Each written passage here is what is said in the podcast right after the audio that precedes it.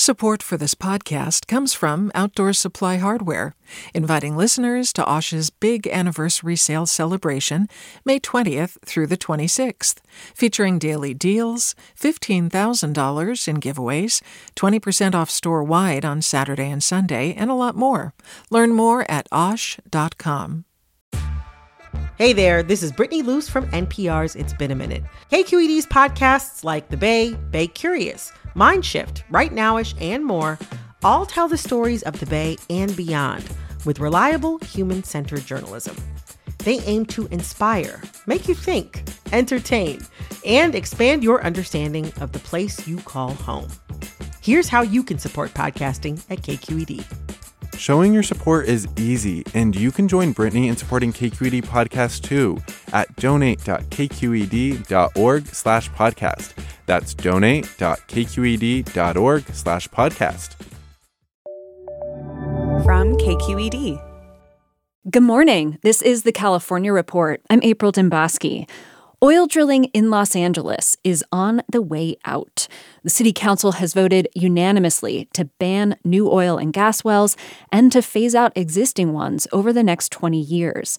Councilman Paul Koretz complained of a drill site in his district that leaked oil back in December. It's been considerably frustrating to not have the necessary tools and authority we need to protect our constituents uh, by immediately and unequivocally shutting down a rogue drill site like that one. In response to the vote, oil industry leaders said the ban would not only be a job killer, but it would also force the city to rely more on foreign and imported oil.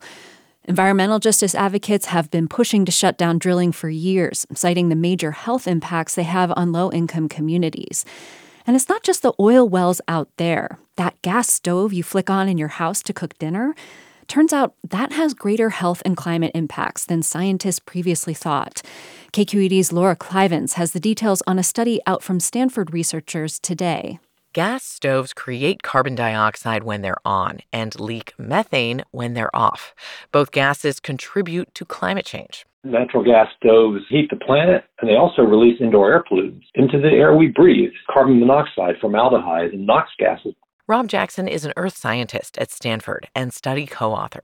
It can take just a few minutes of cooking for harmful gases to spread through the kitchen and exceed healthy levels, Jackson says. We stopped burning coal in our homes decades ago. It's time to stop burning natural gas, too. The issue is of particular concern in low income communities for people with small kitchens and poor ventilation. So, what can you do?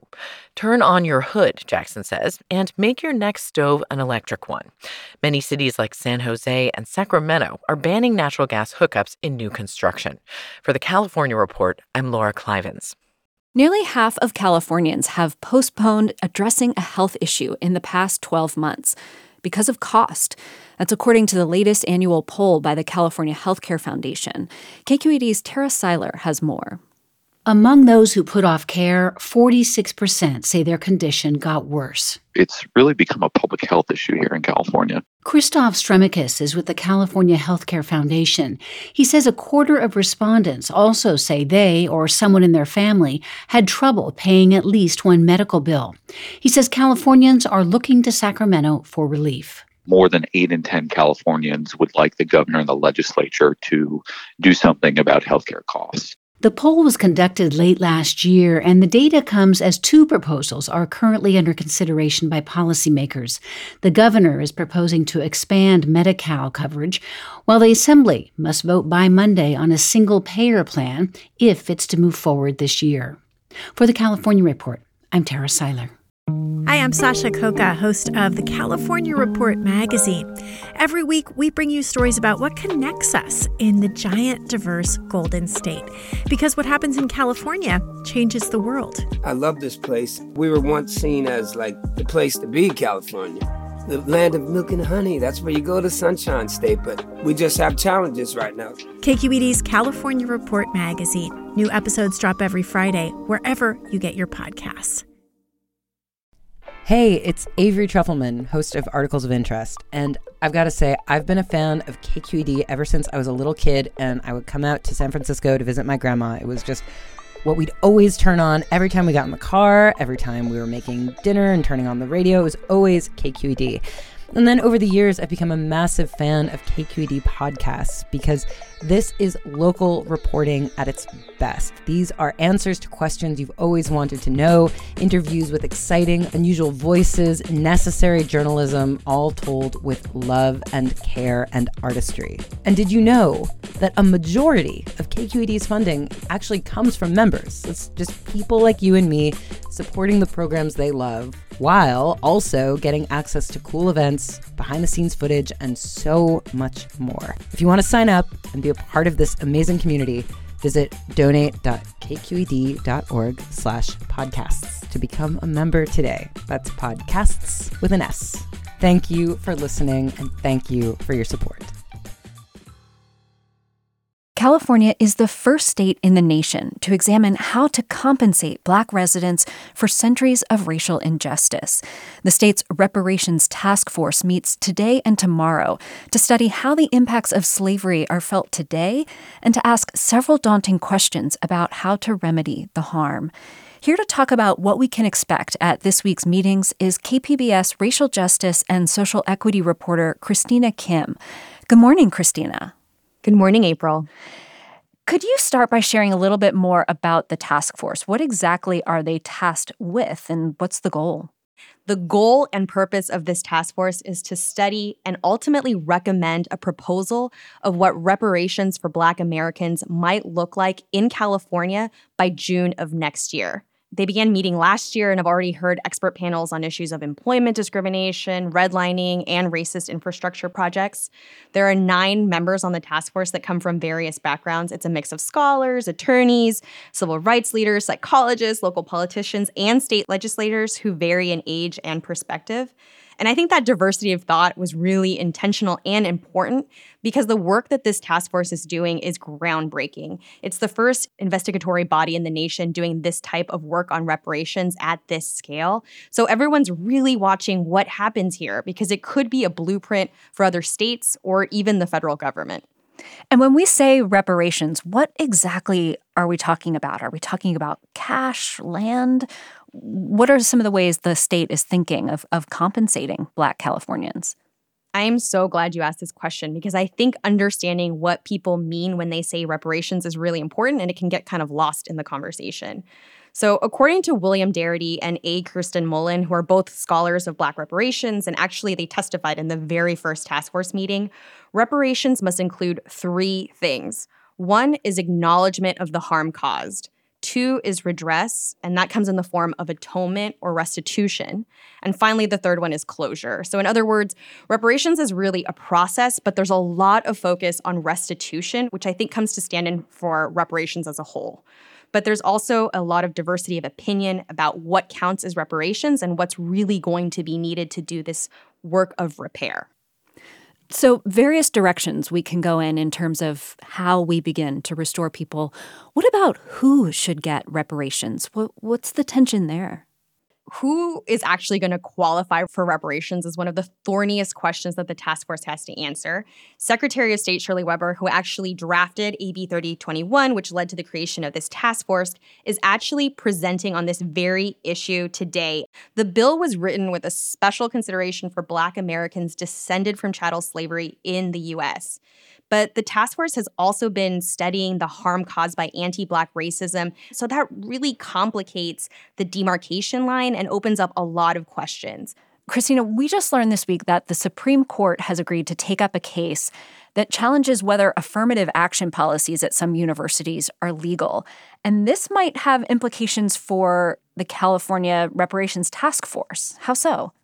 Yeah, I actually spoke with the chair of the task force, Kamilah Moore, about this exact issue earlier this week. And here's what she had to say about that.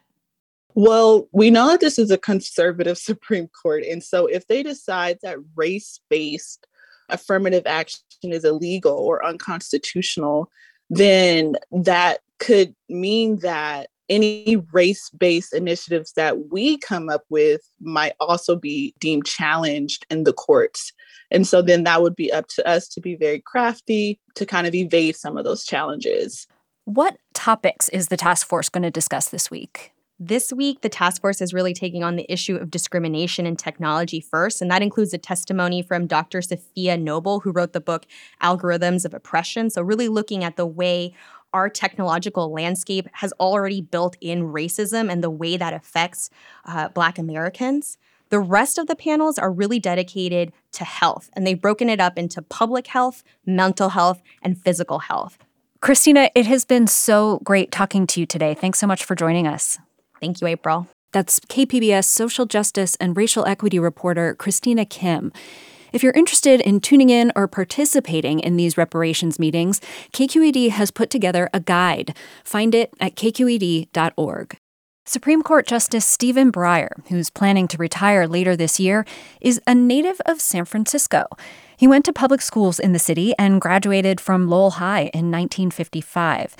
In a 2011 appearance on KQED City Arts and Lectures, Breyer reminisced about his years as a high school debater, competing against a future California governor. I mean, I went to Lowell High School, and Jerry Brown was at St. Ignatius, and we were all fairly good friends. And uh, we'd, we'd go down into the valley. We'd go to Stockton or Fresno or Bakersfield sometimes on the weekends, and uh, there would be different events. And, and uh, we all got to know each other and respect and like each other. Breyer has served on the Supreme Court since 1994. One of the top candidates President Biden is considering to replace Breyer is a current California Supreme Court Justice, Leondra Kruger. And that's the California Report for Thursday, January 27th. We're a production of KQED Public Radio. I'm April Dembosky. Thanks for listening. Support for the California Report comes from Stanford Medicine, protecting your health and providing dependable care with safe in-person appointments and video visits. StanfordHealthcare.org/adaptingcare. Eric and Wendy Schmidt, whose philanthropy includes Schmidt Futures, focused on finding exceptional people and helping them do more for others together, on the web at schmidtfutures.com. And Paint Care now, with 800 drop off sites in California where households and businesses can recycle their leftover paint. More at paintcare.org. Do you love learning about the San Francisco Bay Area? Its history, its people, its unique blend of cultures? Then you should check out the Bay Curious book. I'm Katrina Schwartz, editor and producer on the Bay Curious podcast, and I'm here to let you know that for the month of May, we've worked out a sweet deal for KQED podcast listeners. Right now, you can get the Bay Curious ebook for $1.99. That's right, $1.99. Just search for Bay Curious wherever you get your ebooks or find a link in our show notes. This offer does expire at the end of the month, though, so you'll want to act on it fast. Happy reading!